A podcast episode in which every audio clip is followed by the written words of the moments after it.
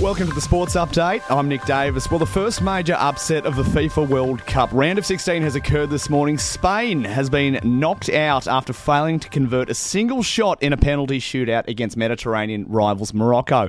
It was nil all after extra time before the Atlas Lions caused a massive boil over, winning on penalties three nil. Ashraf Hakimi can send Morocco into raptures of delight. And most importantly, into the quarterfinals. Oh, what a way to do it. Come and get me, guys. Job done for Morocco. That audio thanks to S B S. Meanwhile, Portuguese star Cristiano Ronaldo is set to become even richer, reportedly set to join Saudi mega club Al Nassr F C as a free agent on a two and a half year deal worth a cool three hundred eleven million dollars Australian.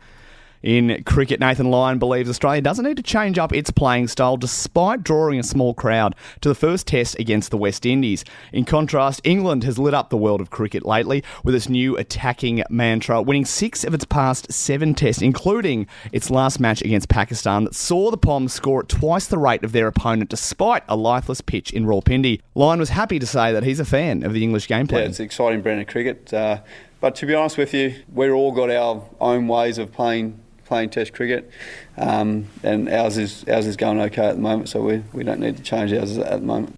Well, it's a news St Kilda fans were hoping they wouldn't hear. Big man Max King will spend several months on the sidelines after injuring his shoulder at training. The Saints' leading goal kicker hurt himself during a marking contest and will need to undergo a shoulder reconstruction. He's expected to miss the first month of the twenty twenty-three season. In league, Broncos halfback Ezra Mam says he's hoping to clock up more game time this coming season after missing out on the final match of the year. The nineteen-year-old says he's got his eyes set on the number six jersey for twenty twenty-three. It'd be good to, um, you know, obviously get that jersey and um, hopefully try and continue from last year. And yeah, it'd be, it'd be good to get the, the jersey in the end. But um, yeah, I'm happy to go with Nova.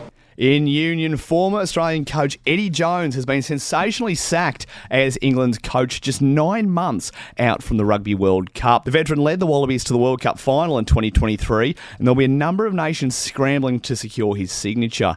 And Tom Brady has turned back the clock, inspiring Tampa Bay to a miracle seventeen sixteen win over New Orleans in the N F L. The forty-five-year-old's Buccaneers snatched the lead with just three seconds left on the clock. And that's the latest from From the Nova Podcast team. We'll see you later on for another episode of the Sports Update.